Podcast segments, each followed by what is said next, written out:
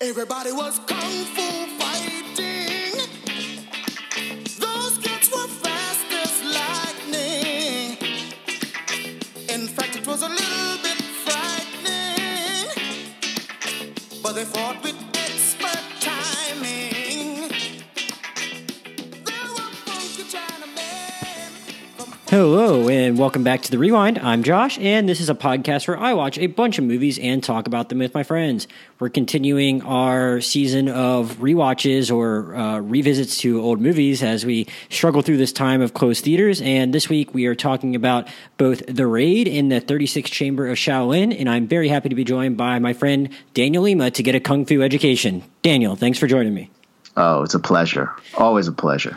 Yeah, so I'm, I, I, I, one thing I'm just kind of trying to do is either go back and watch movies that friends have always been telling me to watch, or kind of get exposed to something that I haven't been exposed to before, or watch like a famous movie by a director that I've just like never seen before, even though maybe I've seen a lot of the other director's stuff and that kind of thing. And this kind of hit a couple of those spots in that like Daniel has been trying to get me to watch The Raid for quite some time now, and I have a lot of other friends that speak very highly of it, so I was like, all right, I finally need to get around to this. It's, it's there's no no reason not to. So many people have said it's great, and at the same time, like I Daniel, I feel like has talked my ear off about all this kung fu stuff before in the past that I I just it's just a blind spot. I don't, I don't I don't know it. It's a big part of film history, and I feel like I should at least try and you know learn a little bit more about it because it's not that hard to do that when you know nothing. So I, I told Daniel to give me a recommendation on something else to watch on top of The Raid that might might have been something that was a little older that maybe but in some ways in the same vein as The Raid. And he said thirty-sixth Chamber of Shaolin is a kind of a good starting point for uh, for someone that's just kind of getting into Kung Fu. So I thought, all right, well, I'm the novice, so that's where I'll start. But the thirty-sixth Chamber of Shaolin is a uh, nineteen seventy-eight movie that is produced by the Shaw Brothers, who I've, I now know, who Daniel very well knows, uh, produced a bunch of Kung Fu movies, and that's what they're known for, uh, or what the studio is known for, and directed by uh, Lau Kar Lang. Is that, am I saying that right, do you think?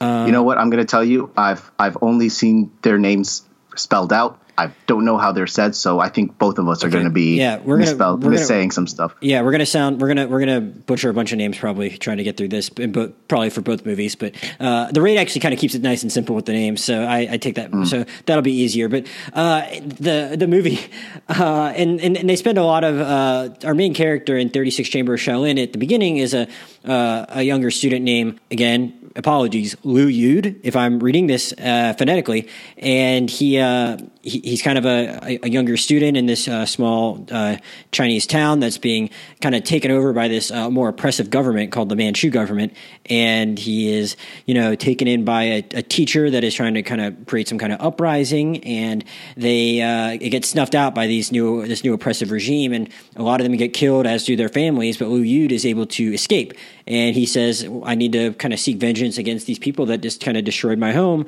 and I'm going to head to the Shaolin Temple to learn Kung Fu from monks. And that the movie is largely about him going through that process before he kind of seeks revenge at the end, and that's that's basically it. So before we kind of get into the plot of this movie, I want to ask you, Daniel, uh, what do you think about this movie? I mean, even if it was maybe like one of the, you know, first movies that kind of spawned a lot of others like it, what, what about this movie kind of speaks to you as being a uh, kind of a quintessential starting point for someone that's like trying to find an entry point into Kung Fu? And what about it is so representative of the rest of the genre that makes it something that you might recommend to someone like me?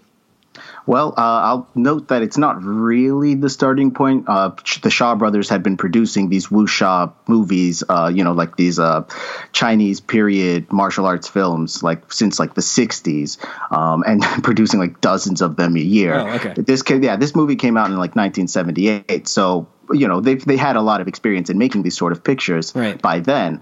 Um, but this is one of those movies that has, you know, becomes iconic within like, you know, uh, uh, action film aficionados. Like, I mean, you know, it basically is the foundation of everything that um, um, uh, the R Z A has made, you know, from the Wu-Tang Clan. Uh, you know, Quentin Tarantino, it's, you know, a big fan. Most people who are into genre cinema list this as one of the greatest martial arts action films that you could ever possibly see. And that's what I knew going into it, you know, years ago when I was first starting to watch these sort of movies. Right. Um, honestly, uh, I, I guess I should, you know, open up with how I feel about the movie myself. I think that it's good, but there are better movies, you know, in terms of like the action, in terms of the story.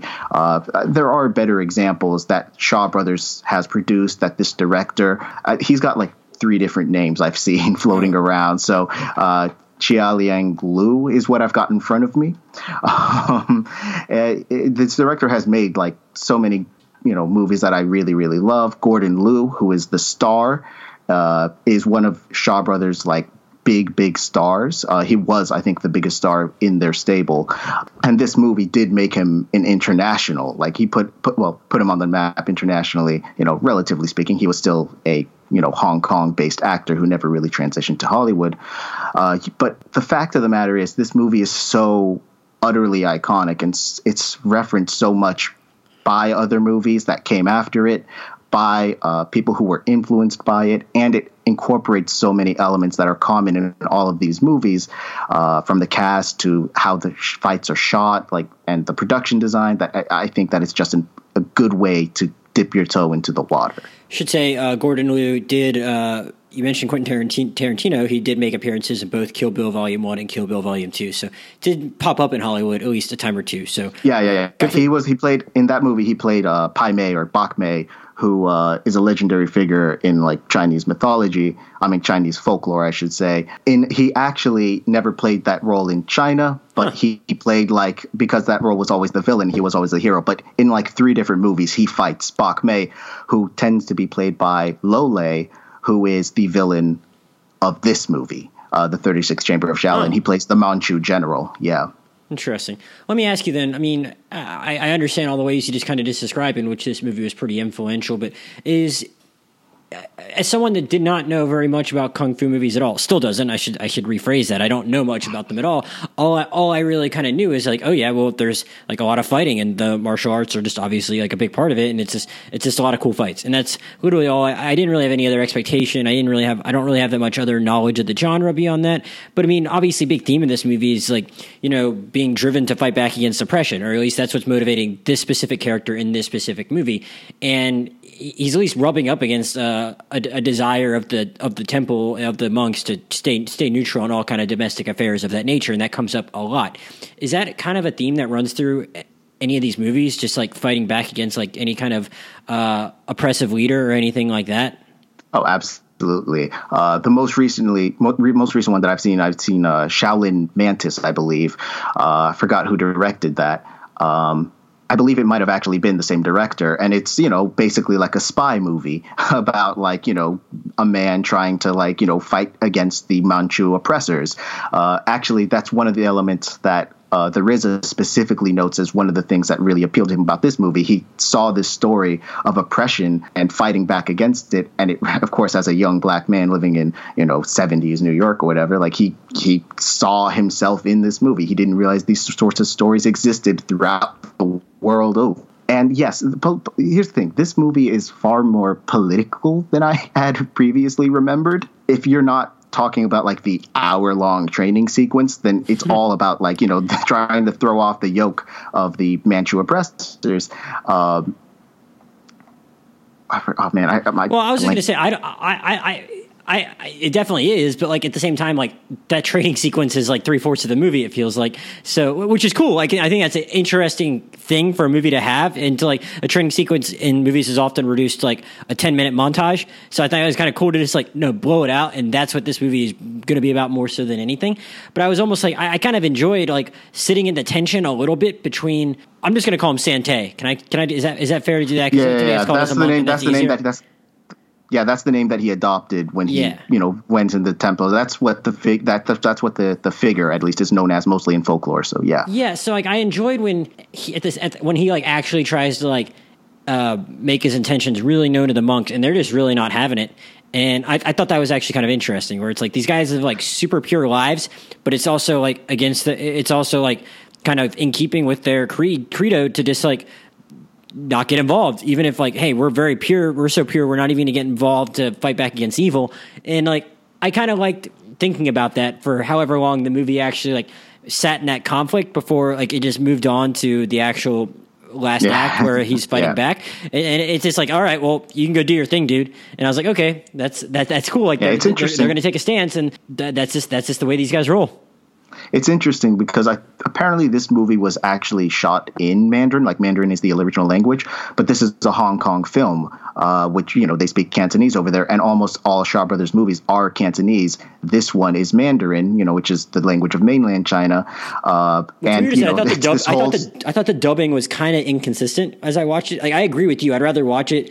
Uh, well, I, I, Wait, did you watch it? No, I did watch it subtitled, but I could still tell it was dubbed anyway. It was like, mm, you know, like the lip syncing. Yeah, yeah, yeah, yeah. It's like sometimes it syncs up better than other times. And I could, I, I, it kind of, it kind of jumped out to me even as I was reading the subtitles.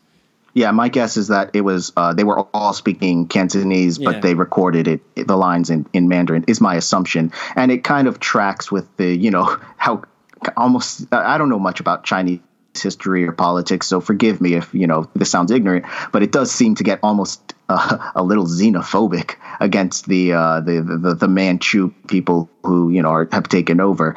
I don't know. I don't want to, you know, jump into a, a however long conflict or whatever. I don't have the knowledge to do that, so don't worry. Exactly. Yeah. So, um, yeah, this is a far more political bent, and I I wouldn't be shocked if I learned that like this received funding from mainland China. I don't really know how the Hong Kong industry worked in the seventies, but yeah, the focus of the movie is in the this this training sequence of him becoming, uh, you know, this martial arts master, and that's it. It's it runs atypically long for basically any martial arts movie. It's like a solid hour mm-hmm. of the movie. Uh, I'll, this is, again, an element that resonated with a lot of other people in that, you know, he's, he needs to learn. Uh, he tries to start off at like the highest level of training possible, and he ends up getting his ass kicked. Um, and then he has to accept that humility and start from a far lower position, start from the ground up and build himself up into the kind of man who can uh, stand against these oppressors. Uh, you know, there's an interesting allegorical element there. Well, one thing uh, I did like about that part of the movie is that, well, first of all, I thought it was actually like legitimately hilarious when he, uh, when he's like apparently been there for like, the movie kind of has a few time jumps where all of a sudden just like one scene, it's like already been like a year or something like that. Mm-hmm. And at one point they just like go from like the ver- like his first day there to like a point where he's been there for like a year and a half or something, or two years. And he hasn't done like any kung fu at all, and he's just like cleaning and shit. And then at one point someone comes up to him and asks him, he's like, why are you even why'd you come here, dude? You're just like cleaning for two years. He's like, well, I wanted to learn kung fu. And they're like, why didn't you just ask? And he, he thought it was gonna be like a very big secretive thing that he was gonna have to like weasel his way into doing at some point, and that he'd have to catch them in the act, and that they were gonna hide it. And they're just like, no, you just haven't been hanging out in that part. You could have just asked to do it, which I thought yeah. was like a really funny thing. Like I, I had, I had no reason to come in with that expectation, but the, the viewer, or at least me as the viewer, I kind of had the same idea as him, that it's like these monks are going to be super secretive about their kung fu, and they're going to be resistant to it in the first place. So that's one way in which that part of the movie kind of upended my expectation.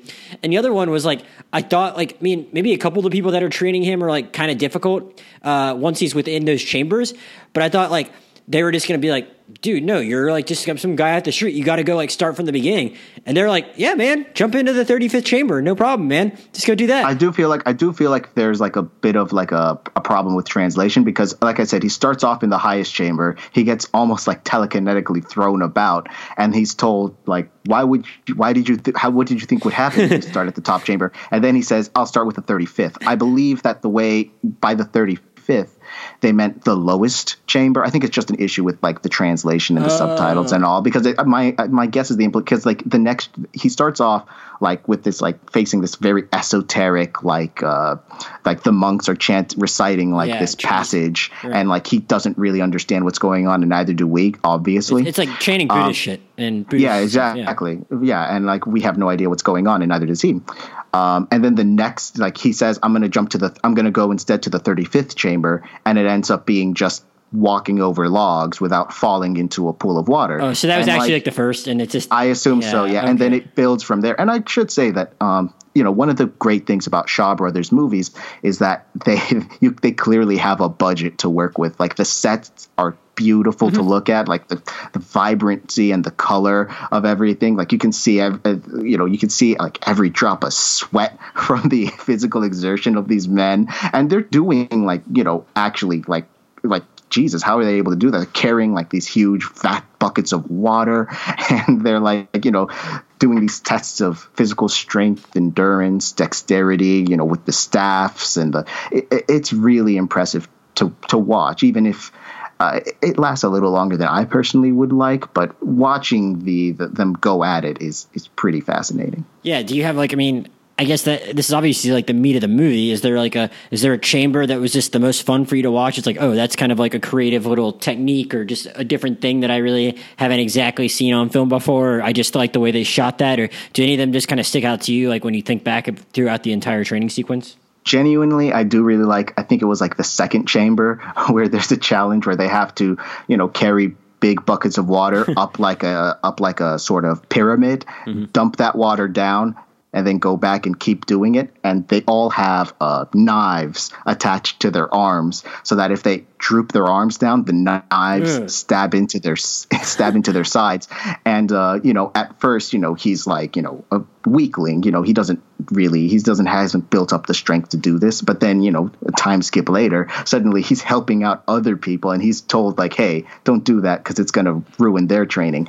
It, it's it's great. I mean, I should point out that uh, Gordon Liu is like, like one of my favorite actors, like anywhere, and like he's able, even as like a, you know, a stoic monk, I think he has like this this regal presence that's just, I love watching him do anything, whether it be like a martial arts scene or just, you know, looking very sternly into the camera. It, he's a pleasure to see. I, I did like I, I like the head training. It's like it's so, oh, it's, yeah. it's so insane. It's like, can you really actually make your head stronger? Like you have, I guess you kind of had neck muscles, but so like maybe it's actually more about like. like strengthening your neck so you can withstand that kind of blow, but it just looks so insane. It's just like, shouldn't it just be more like more agility training where you just have to like avoid these bags? And it's like, nope, well, we're just going to slam our heads into these bags. You got to understand that that was what, chamber like twenty-four, you know, mm-hmm. chamber twenty-one. Like they well, had it's a sixth chamber, but that. Like, I mean, if that, if we're to, it, I think it was towards the end for sure. Yeah. Yeah. Yeah. And like, uh, you know, I should point out that from what I've seen, at least there are, Uh, traditions that, you know, go into these sort of like, you know, you've seen like the clips of Shaolin monks being, you know, hit in the groin repeatedly and, you know, staying in that horse stance, not just taking it like a man. Like, you know, they, they do mm. some impressive, they do some genuinely impressive feats in real life too. Um, but, you know, uh, when you get to the actual fights, Um, the director, uh, he got his start, you know, as an actor and a stunt performer and an action choreographer with Shaw Brothers, and he often would choreograph uh, the actual fights. He always, like, you know, whatever, you know, I like his movies and all, but um, it's when in the fight scenes that he really shines. Uh, you know, he manages to build who these people are uh, through the through the action in a way that very few directors often do. There's one scene, there's one part of the film where like uh, Sante is being challenged by one of his masters, and he gets utterly whooped. He can't compete against this guy. You know, he's using like these two dagger-like blades, and he's using a staff, and he's getting whooped. Um, and then you get this scene with him in the dark trying to figure out how to combat him. Um, and you know, he uh, invents he manages a three-part staff. Yeah, he invents a three-part staff. But the scene where he's trying to figure out the mechanics behind it, it's it's genuine. It feels like magical. It feels like you're watching like uh, a Picasso or uh, Leonardo da Vinci at work, because of this rousing, magical, s- lifting score and like the look of concentration on Gordon Liu's face, and how, uh, you know, while he's doing these empty movements in this dark, emptied courtyard, you know, they're doing these cutaways to like him visualizing the fight. It's a very interesting way to put together this kind of fight scene. It's the kind of thing that uh, this director does like so well in all of his work. Yeah, so I, and and I and I and I liked that when he was being, or I mean, it was kind of like vi- both going both ways. Like he was kind of challenged by this other kind of leader within the within the temple, but it was more just like he had advanced so far that like they they wanted to go ahead and like promote him and give him his own chamber to be in front of. And this guy's like, this is too soon. Like he doesn't deserve this yet. Like he has to beat me. And everyone's like, okay, sure. And you thought that maybe this guy was just going to be like a total dick about it and just be and, and like really hate on him, but it was more just like he was standing on principle. And yeah. when Sante finally beats him, he's like, all right, you're you're good, dude. And and that was just it. It was like, all right, this guy, the guy just got to live by a code. And yeah, this it, is one of the reasons why. Yeah, this is one of the reasons why this is a good introduction to martial arts cinema. Is that, you know, these sort of codes of honor, uh, you know, run through all of these movies, and seeing it, you know, as the focus of this one, you know, you're gonna be used to, you know, when you see these sorts of scenes in other films, you're not going to be like, wait a second, that's not how it works in real life. You're going to understand that these, you know. Uh, th- these warriors have principles that, you know, run their entire lives, and you'll be willing, you'll be more willing to accept some of the deviations from what you think uh, should happen. You know, yeah, no, I, I like seeing that kind of code of honor in a way, like exhibited in one of these earlier movies, because it's even something that, like, I think runs all the way through movies that are not really kung fu but have some kung fu D N A. And I, I mean, I even thought of, like, you know, uh, the the final showdown in uh, in John Wick three, where that guy just really wanted to fight John. And but he was like actually like wanting to be friends with him at the same time, and it seemed like yeah. there was like this kind of unspoken like gentlemanly way they were going to go about their fight, because it was just the way you, the way you do things. And it's like, yeah, this movie, it's not a kung fu movie, but like there are certain things that like you could you could just kind of see from uh, thirty-sixth Chamber that, like, not again, as you explained to me, this isn't the first of the genre, but like just yeah, as someone that hasn't, as so as someone who hasn't just watched a lot of the earlier movies, it's like, oh cool, that's that's like a move in this movie that's like just from a, a Hong Kong production and. And Mandarin slash Cantonese, and that's f- very far removed from being anything John Wick three or something like that. Or and I think there's even a couple moments of The Raid that we're going to talk about that like echo that kind of same idea. And it's like, oh wow, it's kind of fun to see, like, as different as this movie is from some of those others, like you can still pick up the same threads. Yeah, absolutely. But yeah, so I mean, again, it, it is kind of funny that like we just talked about that training, and then there's like movie just wraps up in like twenty minutes after that.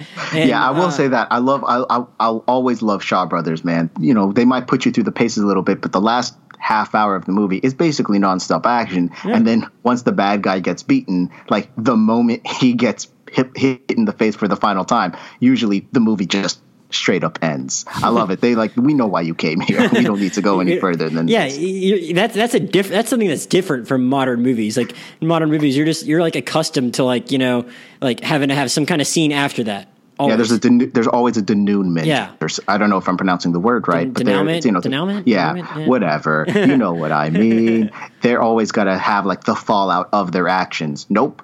You just want to see, you know, Sante prevail over the evil Lo Lieh, who I should point out again, absolutely fantastic villain in like everything that he's ever done. Um, here, you know, he doesn't get as much screen time as I personally would like, but uh, you know, he's serviceable. Oh, I should also point out, just as a little fun trivia note, that uh, the director's brother is actually, uh, if you remember the opening fight scene, the the guy who ends up getting killed, that's his brother, uh, who is also a Shaw Brothers director. Oh. And choreographer. Yeah, there's there's a whole production posse in this film. Uh, it's pretty great. Yeah, I don't know. I, I I'll just say that I, I agree with you on that last sequence. It was a uh, it was it was it was pretty fun to watch Sante just kind of like go back, and he put he puts together a team, and he, he does what he wants to do, and there's not a whole lot of ifs, ands, and buts about it. It's it, they, they like you said, they, they get in and they get out. It it is it is fun to watch. I mean, as someone, even though you had told me it was for beginners, I just going into the movie, I was still a little worried that there was going to be like, you know, maybe a little bit of a, a barrier to entry for me, or maybe it might feel kind of inaccessible. But like, you know, they they don't fuck around. I mean, they, they, I, I don't know another way to put it. It just, it just, it, like you said, they know what you want to see. I think that's probably very apt. It's just they, there's not a lot of wasted motion. There's not a lot of fat to trim, which is something that you can probably say about a lot of action movies. So yeah, and and th- you're saying this about a movie that's almost two hours long. It's like an that's hour a good point. fifty. Yeah, most of their movies are gonna be like ninety minutes at most. Most of them are. I forgot how long this movie is comparatively. Well, this speaks to the effectiveness of what they're doing here. That it, it feels leaner than one hundred fifteen minutes.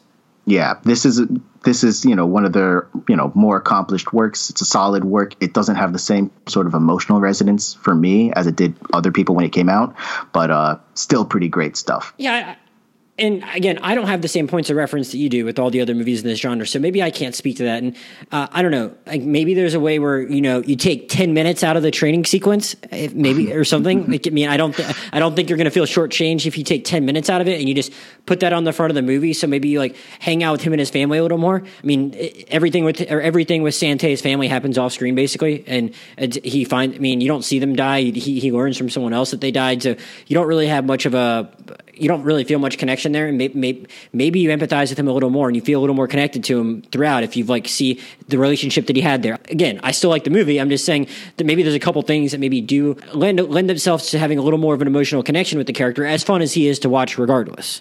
Yeah, emotional weight isn't some.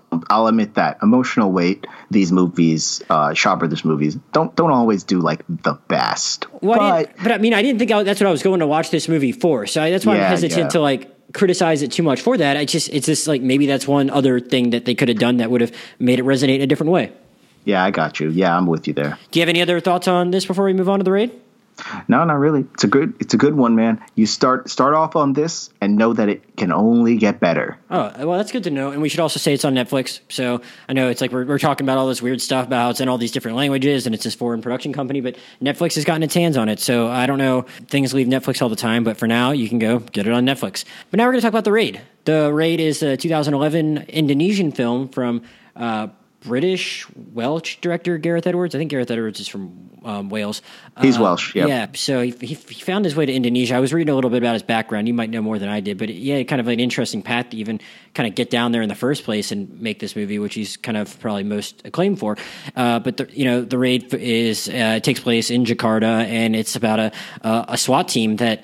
Uh, ends up getting kind of trapped in a slum because they've decided to uh, perform a raid on this slum and try and take out this slumlord and his whole army of seedy characters that he houses and gives them. He gives these all these different kind of druggies and criminals or whatever a place to stay, and it, we kind of th- see it as oh, these guys are going to go in and do some good and really clean up the streets. And we learn there's a lot more even going on behind the decision to even uh, go in there in the first place, but it's. All takes place within this, uh, basically all takes place within this one building and uh, trying to work their way up to take out this uh, drug lord. And all these, this SWAT team is, uh, they thin out pretty fast. Uh, mm-hmm. And, but that we end up seeing the the guys that are still standing after the first uh, twenty minutes of this movie get in a lot of really, really, really, really, really impressive fights. Man, Daniel, this movie is like uh, just a shot of adrenaline right into your brain, uh, I, I, or, or shot a shot of adrenaline right into something, huh? I mean, uh, you've been telling me to watch it for a while, and I'm and I'm and I'm really glad I finally did. And I'll say first of all, before I uh, throw it to you for your initial thoughts on why you like this movie so much, is that I had a bit of a. a worry when we kind of got dropped into this movie at the first place is like you're just cutting back and forth between all these guys and this SWAT team, and I'm like having a lot of trouble keeping them straight to be to be quite honest. I mean, a, a couple of them look pretty similar, and this isn't really a movie about you know really deep character study in the first place. Is something I was and they're really all wearing of, the same thing. Yeah, that that all of that kind of doesn't help. So I got kind of I was like, all right, at the very least. I'm going to get some kick-ass action. Like, everyone's prepared me for that. I know that's going to happen. I'm excited for that. But I was kind of worried. I just, I, I thought after the first ten minutes, I'm like, am I supposed to tell any of these people apart? Does it even matter if I can't? Or is just the action going to be so good that this movie is just going to be considered like a bomb-ass movie, even though it's just a bunch of guys running around looking identical the whole time? That's what I'm thinking, like, the first ten minutes. And obviously, like I said, th- this this crew gets thinned out pretty quickly. And I thought it did a pretty good job of, like, at least, like, even though you're mostly just watching these guys fight and watching them navigate this really dangerous terrain, by the end, I felt like I actually had a pretty good sense of who, of who these like remaining guys were, and that did make it really rewarding. I mean, uh, you do see uh, the character uh, Rama with his family at the beginning, but like, so you know he does have something to lose, and you don't really know much about the other guys' home lives, but regardless, like you do feel like you kind of get to know these guys, in spite of the fact that you're, there's not a ton of dialogue, and you're more just watching them fight, and I thought that was just something pretty impressive this movie pulled off, and uh, obviously the action's like the best part of it, but like I think it does a lot of other stuff well too, and that was kind of my main takeaway. Uh, what do you love about this movie? Well, I think you got it all in one, bro. Yeah. The action, man. Like, uh, I, you know, there have been like, you know, these gritty martial arts films coming out like previously before this. You had a ton of like these uh, Korean revenge thrillers that often incorporated, you know, some form of martial arts, and, you know, they were brutal and violent. And you had Tony Jaa over in Thailand, and, you know, do, you know, making a name for Muay Thai and doing the, you know, setting these like, you know, urbane, uh, gritty, dirty environments, you know, and he's over here elbowing and kneeing people in the face, you know, it's brutal. And unlike, you know, this image of martial arts films that we've had before, you know, it's unlike the comedic stylings of, uh, Jackie Chan. It's unlike the very intricate and beautiful choreography of like the Shaw Brothers films. Uh, here, uh, you know, it's in a country that we haven't really seen in martial arts cinema before. I don't know, know if I've ever watched a movie that is even set in Indonesia before. So that was exactly, interesting enough in and exactly. of itself for me. And it's utilizing a martial art that, you know, had not been showcased before. Pencak Silat, I'm probably mispronouncing that first part, but it's Salat. Um, you know, uh, the director, uh, Gareth Evans, Ever, Ever, is he Evers or Ev- Ev- Did I say Edwards? It's Evans. Evans, yeah, I get him confused with the Godzilla guy. Yeah. Um, but Gareth Evans, uh, you know, he comes to Indonesia, I think, to shoot like an unrelated documentary. He ends up meeting all these, you know, Indonesian guys are into this really cool martial art. He does a different movie, Merantau, uh, starring Iko Uwais. It has Yayan Ruhian, who is the uh, the the heavy of the bad guy in this movie. Uh, he's the heavy, even though he's like significantly shorter Mad, than everybody Mad, else. Mad Dog, yes. Mad Dog, yeah. Um, and you know, then they go on to shoot this very tight, low budget. This movie was shot in like a one million dollar budget, yeah. which is like minuscule. Um, And uh, they showcase this, you know, very, you know, ferocious uh, file of style, uh, style of fighting, yeah, fighting of style, style of fighting that we have never seen before. And it's a shock to the system. I remember when this trailer dropped and I was like, yo, hmm. what is this? What is this? I went, I made sure to see this movie opening day. It was me and a bunch, it was only me and a bunch of black people, like other black people, I should say. Um, I, I don't know. We all got the memo. We all got the memo. The white no people just didn't watch the trailer. Yeah, I guess. Guess not, but like, you know, uh, we all, it was the most awesome viewing experience you could possibly hope for. All in this little ass theater watching these people, you know, there's like a moment in this film where like he fucking grabs a guy, you know, jumps up in the air and brings him down on like a smashed door frame. Mm-hmm. Uh, oh my God, that's one of the that's greatest the, that's the image. That, that image is the one that's going to stick with me more than anything. I've like never seen anyone get killed that way. Yeah, it it's it. it It is one of the greatest moments of cinema ever. I'm sorry. It is one of the greatest moments ever. You know, you can talk about how Orson Welles reveals himself to the third man, and I'm like, mm, okay, but did he smash a dude's neck onto a door frame? No, he did not. That belongs to The Raid. Um, and, you know, like, he, I will say that this movie does a really great job in, like, you know, pacing that. Because, like, so often you have these sort of action movies, even good action movies, where the action is, it's cool to look at, but it doesn't do much. It doesn't build character or anything like that. It doesn't reveal anything about who these people are. And I think that The Raid, like you said, does manage to do that. You get the sense that, uh, you know, Rama, the main character, is like this, you know, very tactically minded guy who's very focused and, div- you know, driven on his mission. You get the sense Mad Dog, even though he's using very much the same martial arts style, uh, he's he's just brutal. He he earns his nickname. If it can be called a same martial arts style when you take out an entire hallway's worth of dudes while you're holding another man on one of your arms, that, that, that, I mean, that's the other that's the other sequence that's going to stick with me aside from the guy getting getting killed on the door frame. Is it like he I mean, I mean he's somehow just like I mean there's been so many hallway fight scenes over the last few years, like in various I want to say that this is I want to say that this was the one that kind of started that trend. Yeah, it is, except like this guy literally does it with one arm somehow, and I still don't understand how that happened. And you know, I think I feel like I'd seen like, you know, archival footage of kung fu movies before, where and like old ones, you know, where like the actual Uh, it might kind of be the same idea where one guy takes out a bunch of guys, but it's more just like a bunch of guys waiting, and one guy runs up to the, you know what I mean? You know what, you know what I'm saying? That kind of look I do of know what fight. You mean. Actually, if you look at the production blogs, like you'll have like you'll see Gareth Evans uh, talking about how he and uh, you know the uh, the action choreographer Iko Uwais was also the choreographer, as was Yayan Ruhian, the Mad Dog guy. Yeah, um, they all are talking about how like yeah, we wanted to make absolutely certain that you never have a moment where you just have everyone waiting their turn. Right. Right. It never felt. It never felt like that. I mean, like it, it is kind of convenient that like more people just keep running up out of nowhere, but like that's still better than it just looks like people waiting their turn. And maybe the people waiting their turn is kind of something that goes along with that code, where it's like, hey, maybe it's only fair to like actually like just try and beat this guy like a man one on one. But like mm. at the same time, it does look funny when that is the yeah, case. No, absolutely. It's always like, you know, a little, you know, even though I love all martial arts yeah. movies of all eras, like, you know, you get a little sense of, all right, guys, you could attack him right now, but couldn't it, but you? It, You're the villains. Right, but it but never like, it yeah. never feels that way in this movie, even no, when one guy is, is taking out several people. Yeah, it is frenetic. They make a clear and conscious, like, the way they pay attention to how they build the action, uh, the, the, the design of these action scenes, it's really stupendous. Like, you know, they, they make, they really care about where they place the camera. They make sure that you see everything and that anyone that you see in the frame is doing something. It could be that they're recuperating. Maybe, you know, they just got stabbed in the foot and they're trying to, like, you know, get themselves up the wall in order to get back into the fray or something. But there's always constant action uh, that makes actual sense within the scene.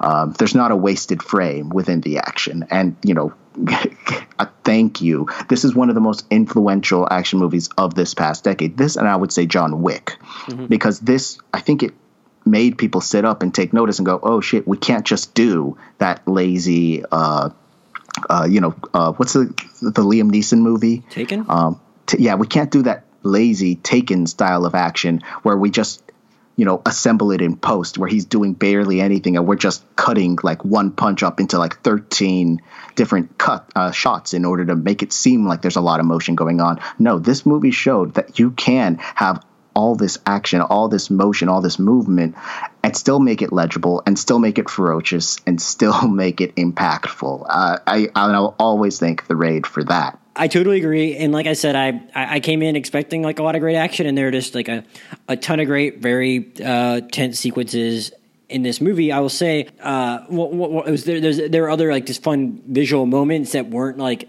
and that just showed that the movie knew how to like kind of create like a tense moment without just having to rely on a bunch of punches being thrown at the same time. The first one that came to mind was when they, uh, when the SWAT guys capture one of the guys in the first place and they have him tied up. And I, I don't even really know how to describe the move the guy does when he's tied up, but he like, mm. I think, I don't remember if he had his arms behind his back, and then he like, yeah, yeah, uh, yeah. He and somehow, somehow he like brings his arms all the way that are tied together all the way down. And he's able to like put it, move his feet backwards and like get his, get his arms like, you know, out in front of his body, and then he can like grab the knife that's under the table. And like just seeing him pull off that maneuver when no one is paying attention, like that was like super super like suspenseful. And mm, like and the, the, the whole hallway scene where like, you know, they don't realize that the gang members are up in the floor above, you know, in darkness, and uh, they're just waiting for a chance to get a clear view of the cops before they open fire. Right. You know, this this does a really great job in building tension outside of the, you know, punches being thrown. Uh, yeah, like it does a good job at doing of, of that too. The scene where they're in the wall, that's, that's and the villain saying, yeah. is trying to like, the villain is sticking his machete into the wall, getting closer and closer to mm-hmm. where they're hiding, and they both have to like not freak the fuck out. Uh, oh man, that, yeah, it, it, it's really great. Uh, this guy, uh, Gareth, he ended up directing a horror movie um, after the two Raid movies. He did, uh, what was it, um, Apostle on, okay. on Netflix. Oh, I've never yeah. seen it. Yeah. yeah, yeah, yeah. I mean, honestly, I don't like it. And that actually gets into one of the things that kept me from really loving The Raid when I first saw it. Um, even though I think that it does a really good job in how it, you know, tells the story through action, I think that outside of the action scenes, outside of those really tense moments, I think it kind of falters. Um, this is a movie that is, you know, it's it's like an hour, forty minutes, and most of it is action. But whenever people aren't fighting, I, it, I feel like it kind of drags. I never really got into Rama and his, you know, uh, his stru- his personal well, I was, struggles. I mean, I was going to ask you about that. And also, I mean, you have the dirty cop who organizes the whole thing, who I guess is W A H Y U or W A H Y U. I, w- I, I genuinely, I don't know who he is. I don't think that he the, became the old man. Uh, I know who I know. I know who you're talking about. W A H Y U. It's it's it's all his name is W A H Y U. I don't know. Uh, mm, yeah, but he doesn't even have a Wikipedia page, the actor. I, I've never seen him in anything else. And it might have been my fault for uh, you know, it might have been my fault for. not paying close enough attention, but I generally pay pretty close attention to movies when when when I'm foreign subtitled movies, because you know you just can't look away, like you got to read mm-hmm. the shit. So I, I don't know if they made it that clear. Like at least reading back on the Wikipedia, they made it seem like you were supposed to tell he was dirty from the moment that he got asked, like, "Hey, is anyone coming?" Like asking if they had backup. And I don't know if that's supposed to just imply that, like, oh, he's running this these guys on this mission because he is dirty and he wants to take out this guy out for some reason. But I didn't think it was particularly clear in that moment, like, what the consequences were of him saying that. Like, it's obviously a big deal if they don't have backup coming. But, like, w- at least when I read back the plot summary on Wikipedia just to refresh myself, it seemed to kind of imply that, like, they knew he was dirty at that point. And that was just a weird thing where it was, like, I don't know if that they conveyed what they wanted to in that moment uh, or not. I'm not really sure. I'll admit that I didn't I didn't really get that impression when I first saw it. When yeah. on rewatch, you know, knowing what I do, like I was like, it oh yeah, sense, it makes sense. Because he's kind of yes. like a little, you can tell he's just uncomfortable. So yeah. it kind of makes more sense. But and there are moments, and there are moments before that with like the uh, the sergeant in charge of the team that yeah. where like it seems like he's got an ulterior motive. Like I think they, but like I, I do agree that there's a little bit of like it's a little bit. uneven, the storytelling outside of the action. Um, what do you think about the thing every- with Rama and his brother? And w- was that like a big, like, holy shit moment in the movie theater when you saw it back way back when? Or no, I, I mean, I didn't, I didn't care. Every yeah. moment that they, I mean, and I like those two. Uh, Joe Taslim, I like. I, I don't know if I've seen Joe in anything else. He did, um, he did a show. He has a show on, I think, Cinemax now, where he plays like a like an immigrant into America. In like the old West days, he comes into San Francisco, uh, Warrior, I think it's called. Hmm. Oh no, Joe Taslim. He's the star of The Night Comes for Us, which we'll get to in a moment. Um, and I like him. I like, you know, Iko Uwais, of course. I love Iko Uwais. And I think they're both fine actors, even like dramatically, but I just don't think that this movie really utilizes their talents very well. Like I just didn't really, it, n- nothing has really weight outside of the action. Right. Um, That I don't care about the, the the villain. I mean, he's doing like an okay job, this drug lord. I like the like sort of casualness that he goes about this like this very methodical, yeah. evil. Yeah, he's very methodical, very unlike what you'd expect from like, you know, a dangerous, violent slum lord. But, you know, I just I just didn't care. I wanted to see the fights. Um, and I will say that um, I think that there is like a I, I can't believe I'm saying this.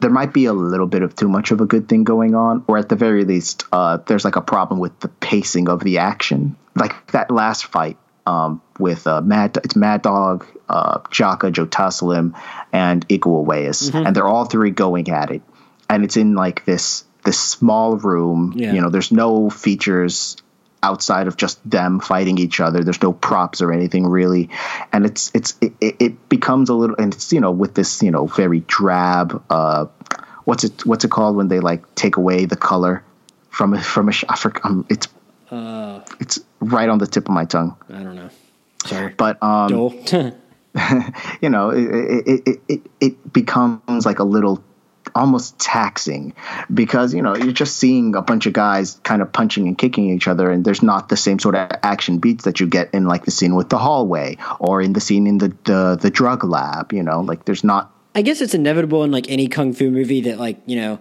you can't like really just have a guy get knocked out with a punch and then the, the movie would be over. Every, every scene would be over in like three minutes. One thing I did appreciate was that, like, when guys got shot, they were like down for the count for the most part.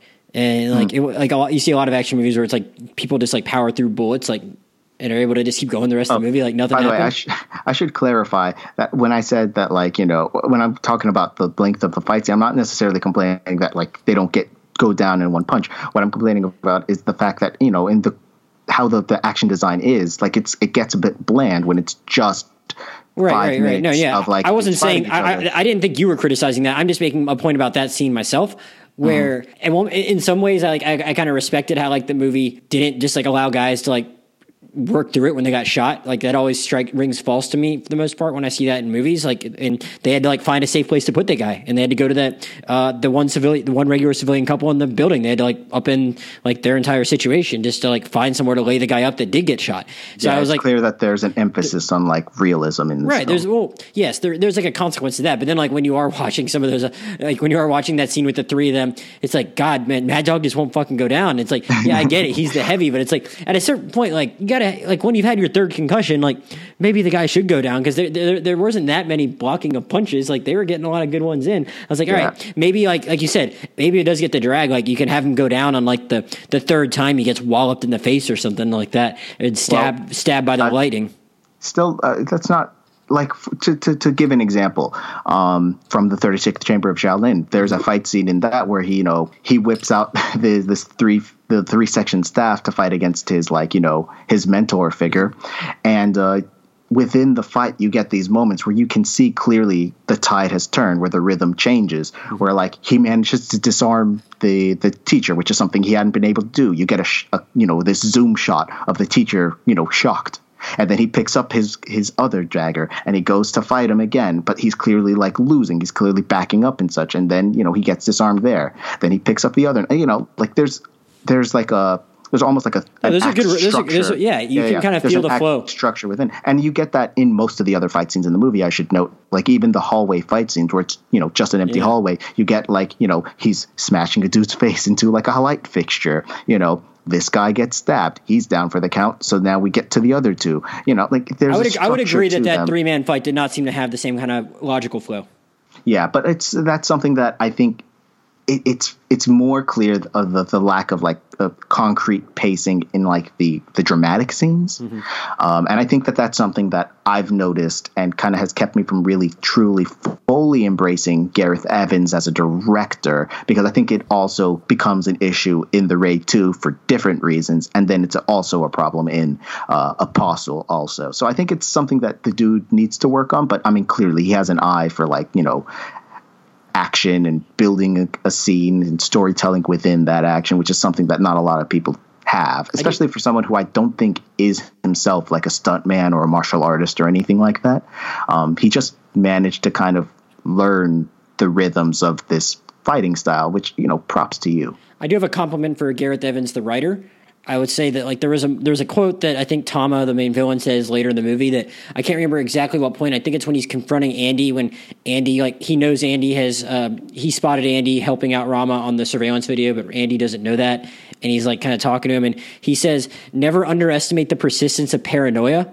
And I was I was like, wow, that is like a great quote that like just made me like think of so many other movie villains at the same time that like are just the, the, especially ones that are like just so thorough and methodic and maybe not as, you know, outwardly bombastic as which, which would describe the Tama here. It's like, wow, that's like a great like succinct quote that kind of explains just how the most effective movie villains operate. And I really respected that line. It didn't really feel corny to me. I was like, oh wow, that's just like an interesting choice of words that I really liked, and that just really stuck with me more so than like it, it, I guess because there's not a a lot of really memorable dialogue in this movie. It's not about the dialogue, but that was something that stood out to me that I thought really kind of captured the essence of that character, even if things ultimately don't work out for him. Yeah, yeah, fair enough. Uh, any other thoughts on The Raid? Oh, no, man. It's, I mean, you know, despite my, my slight issues with like, you know, the, the actual drama and the, the actual crime story part of the movie, like, I mean, again, this is just one of the greatest action films ever made. It's certainly one of the most influential of, in recent years. Uh, it put like all these people on the map that you got to pay attention to their careers. Iko Uwais, Joe Taslim, Yayan Ruhian, like, you know, like it, it's I actually have a question epic. for you. Oh, sorry, yes. Keep going ahead, but I no, I, I didn't mean to cut you off. Finish your point. No, no, no. That was basically it. Like, it's just, it's a must see for anyone. If you, you cannot talk about action movies, or I would argue movies, without having seen The Raid. Yeah, I guess the only other thing I was going to ask before I like gave any final thoughts on my own is that, do you think this movie's trying to say anything else about like um, about society?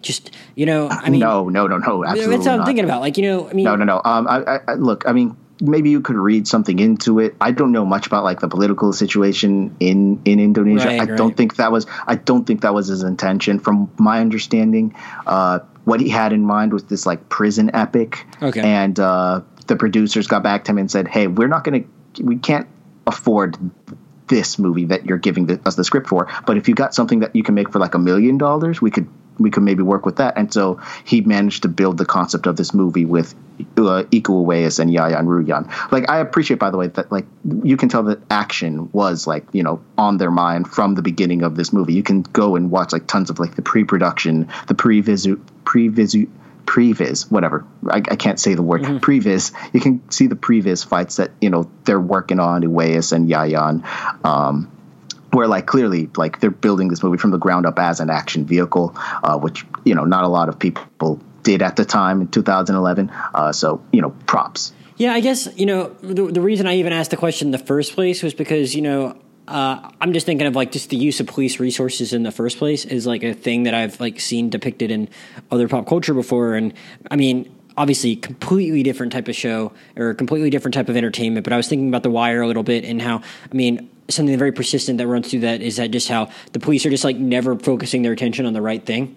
And that's just like a, mm. a, an ongoing theme of that show. And I'm like, here, it's implied that they would not have, under normal circumstances, they would not have been given the green light to do something like this.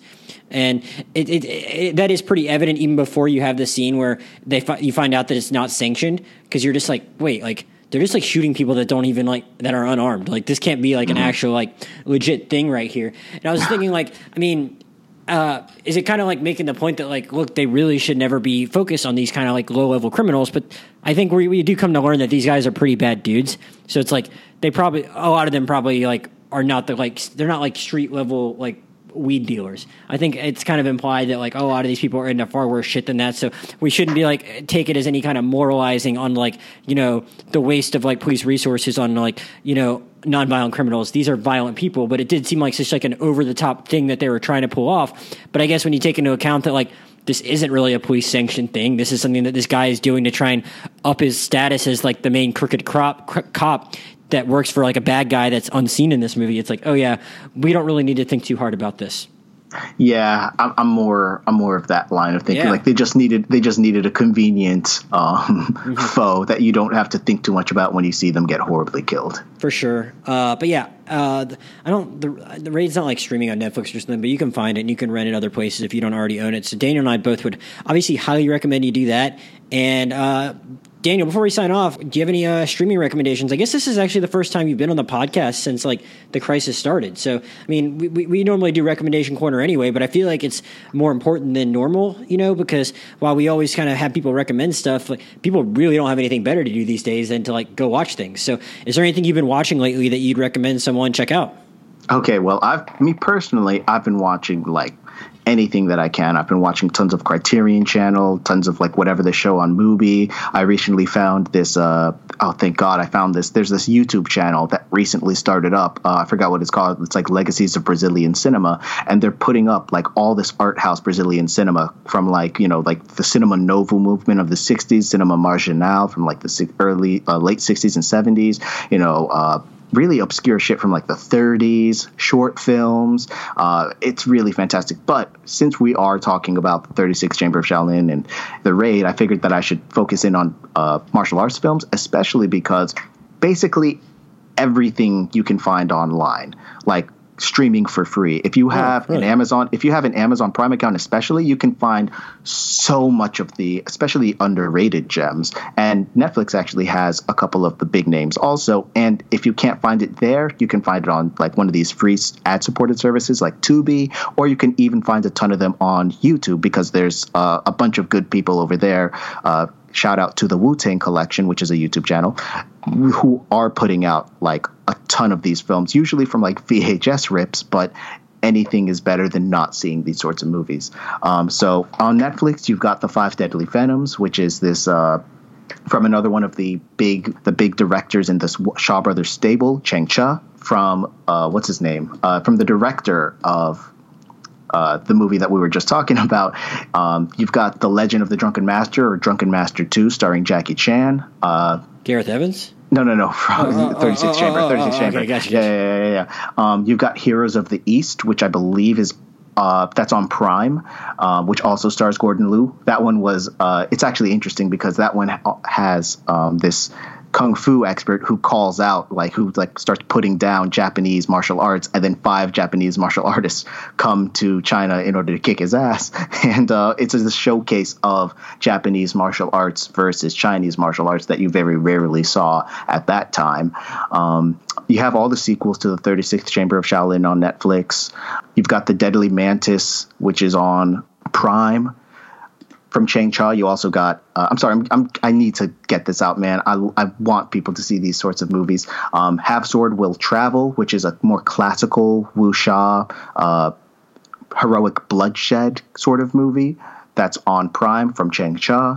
Also, you've got – actually, this one I actually recommended to you specifically because we were talking about The Raid, hmm. Vengeance, which is a nineteen seventy movie uh, from Cheng Che that's on Prime.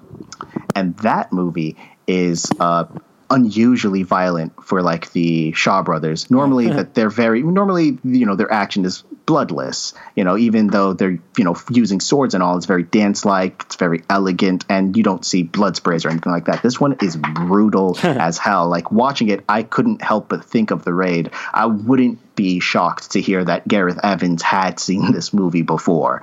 Um, it's it's really great. Out of the Shaw Brothers stable, I think the best that you could possibly see is going to be uh, Human Lanterns, which is actually a, like, it's like a martial arts slash slasher movie almost from like nineteen eighty-two uh, by some director who didn't really do that much with the studio. That's on Prime. It's gorgeous to look at. It's incredibly creepy. And it's got Lo Lieh, the villain from uh, the thirty-sixth Chamber, in one of his best performances. On YouTube, you can find He Has Nothing But Kung Fu, which is directed by the brother of the director of thirty-sixth Chamber of Shaolin, which is this martial arts comedy. I think it might have been also, it was an independently financed movie. I think it might have been shot in Taiwan. I'm not sure. Also starring Gordon Liu. Uh, and I think that it got some of the most creative fights that you'll ever see. And on the subject of The Raid, if you want to see showcases of martial arts outside of like China, you know, you've got Sorry, you've got Only the Strong, uh, which is an American martial arts movie uh, about capoeira, the Brazilian dance martial art, that stars uh, Mark Dacascos. I don't know how to pronounce his name correctly. Oh, the guy you know, from John Wick three. Exactly. Dacascos, yeah. yeah. Yeah, yeah. It's like a nineteen ninety-three. It's very goofy. It's about this, you know, ex-Green Beret who comes to Miami to teach underprivileged high school kids capoeira. And, of course, he gets into conflict with a Brazilian gang leader who also is a capoeira master. You know, it's very silly, but it's very, you know, it's fun. And it's nice to see a showcase for a very beautiful martial art that doesn't normally get seen. Chocolate is also uh, what I would recommend for uh, Muay Thai. Like, I like Tony Jaa's action scenes, but his movies, uh, getting to those action scenes requires sitting through some very uncomfortable content. So I would recommend Chocolate instead, which features, uh, I forget her name now, but she's brilliant. There's a You've Vietnamese... You mentioned that movie on like a couple of different occasions. When we've been Have I? Yeah. All right, that's good. Well, it deserves to be mentioned. You've got uh, Jailbreak, which is a Cambodian. It's almost like The Raid, except in a prison. Um, and that one is on Netflix, actually, two thousand seventeen martial arts movie.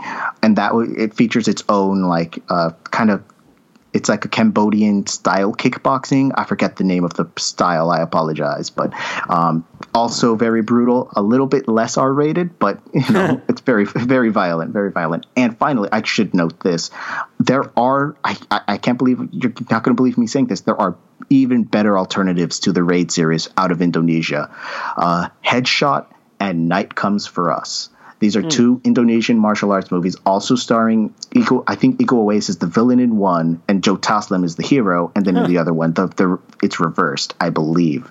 It's from a director. I forget, I cannot pronounce his last name for the life of me, but it's his first name is Timo. He actually co-directed a short film for, I believe, V H S two. He co-directed a short for that film with Gareth Evans. And these movies are, I mean, the plots are very, very convoluted, but enjoyable enough to watch. They actually work as pretty good thrillers in a way that I, I feel like the Raid series always kind of struggles with, the storytelling outside of the action. These movies don't, and they have even more ambitious fight scenes than oh. anything that I've seen in the Raid, which I, I'm, I'm not saying that it's a diss on the Raid. The Raid is phenomenal and brilliant, and these two movies, I think, do it even better. So Headshot and Night Comes for Us, both of them are on Netflix.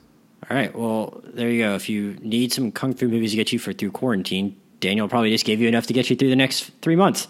So, um, I'm going to make one recommendation because, you know, I, I, I have to do this every week, and I'm only watching so many movies because I've, like, screwed up my sleep and work schedule to the point where I just don't really watch movies during the week now. It's, like, basically a weekend thing for me. Uh, so I don't have as much to report, but I last weekend, a movie that I've always gotten around, tried, been meaning to get around to watch that I finally did and really enjoyed was Guess Who's Coming to Dinner. And uh, ah, okay, well, it's, yeah. it's on Amazon Prime if you want to go check it out. And I mean, I knew the premise of it, obviously, you know, where a, a young white woman is surprises her parents by bringing a black guy home to meet him. And I just knowing that premise, I just thought it was going to be like a super cringy, uncomfortable, awkward movie. And it's not that at all. I, for some reason, I had it built up in my head that that was what it's going to be. And instead, it's something a lot more interesting than that, where it's like a lot of people kind of deal with trying to come to terms with how they feel about race relations in that time and dealing with what they know is right versus what they think is com- what makes them comfortable. And I just think it's a great movie that really delves into a lot of those issues and doesn't really seem afraid to ask hard questions. And yeah, it's, I, it's it's been a while since I've seen that movie, um, so I don't remember it too too well. Yeah. But from my memory of it, I'm going to second everything you just said. I think that it's far more uh, nuanced than you'd expect. I mean, because, you know, the, the girl bringing this black dude home, uh, she's bringing her, him home to, like, her, like, very affluent, you know, supposedly liberal who, parents. Yeah, who consider themselves very liberal, but are they as liberal as they think? And that's a pretty great, uh, which is weird also because the movie, like, it could probably, like, I mean, obviously, like, I'm sure this, I mean, I, I, I don't really recall, but I'm sure it got obviously thrown out there a lot Uh, when Get Out came out, but, you know, Get Out, obviously, like, it's going to draw some comparisons, but, like, the whole point of that movie is what they were they were telling their daughter to bring home a black guy. So, mm. uh, I mean, it, it's different, and I. It, what's funny, though, is, like, you could easily drop Guess Who's Coming to Dinner into, like, two thousand nineteen and not change that much, and it would not feel out of place. Yeah, it would still work. I haven't seen a lot of that. Have you seen anything else that dude directed, Stanley Kramer? Um, maybe, I don't know. Uh, uh, uh, he did, let's see, Judgment of Nuremberg. Yes. Uh, Judgment of Nuremberg is great. Ones. I've not yeah, seen the Defiant did, ones. I've heard it's good though. Yeah. He, he's done like a lot of these sort of like social issues movies that a lot of people, I think even at the time, kind of considered a little corny. I've only ever seen Guess Who's Coming to Dinner, which I like. And It's a Mad, Mad, Mad World, which is this, you know, uproarious comedy, which I really don't like, but um I've always been wanting to dive into his stuff. One day I'll give Guess Who's Coming to Dinner a rewatch myself. Yeah. Yeah, I mean, I, I I was like bursting with stuff to say about it after I finished, and I almost like tried to. I mean, I just had him on the podcast, so I I, I didn't really want to uh, bother Josh Brown again. But like I saw he had five stars on Letterboxd, so I almost like made him do a podcast. But like I just got so much other stuff on the list, so I, I and I feel like I, maybe as much as I enjoyed it, maybe just me just being the like, regular twenty-nine year old white dude, I don't really feel like being the voice of authority on that movie. But like great movie, everyone should check it out. Also watch Judgment at Nuremberg, and I definitely want to check out a few more Stanley Kramer things, but I just was very impressed with how uh, uh, with, with with how Guess Who's Coming to Dinner was written. So I kind of like wanted to like I, I wanted to go check out other stuff that that writer did, because I think that that writer actually wrote like other stuff that got nominated for Oscars. Um, who is it? Uh, uh, William Rose. Uh, so I don't really remember everything, I, but he did like a lot of stuff that like I'd heard of that I just hadn't actually watched. Oh, I guess he did. He wrote It's a Mad, Mad World too. So oh, um, he uh, wait. I, I think he. I, I think no. Okay, he wrote the original Lady Killers. I was about to say if he wrote the Coen Brothers one, oof. But no, that would he's got to you know adapted from credit. Yeah. So there. A lot of his okay. other stuff I think was like um, he got Oscar nominated for like uh, the Russians are coming and the Russians are coming and I've been wanting to see that one. Genevieve yeah. and the Lady Killers. So all of those, and so I. I don't know. Watch Guess Who's Coming to Dinner and then uh, go from there. But like a lot of great performances. Uh, Katharine Hepburn won an Oscar for Best Actress, and I don't think it was undeserved, but I can't say I've seen all the performances from that year. So just a lot of really interesting stuff to watch. Uh, so yeah, check that out. Uh, Daniel, thanks for joining us. I think I'm going to have Daniel back for um, a couple of podcasts in the next month. So uh, everyone stay back, stay tuned for that. Uh, coming up next week, we're probably talking about a movie called Scoob. So stay tuned for that, uh, and we'll see you next time. Thanks for listening.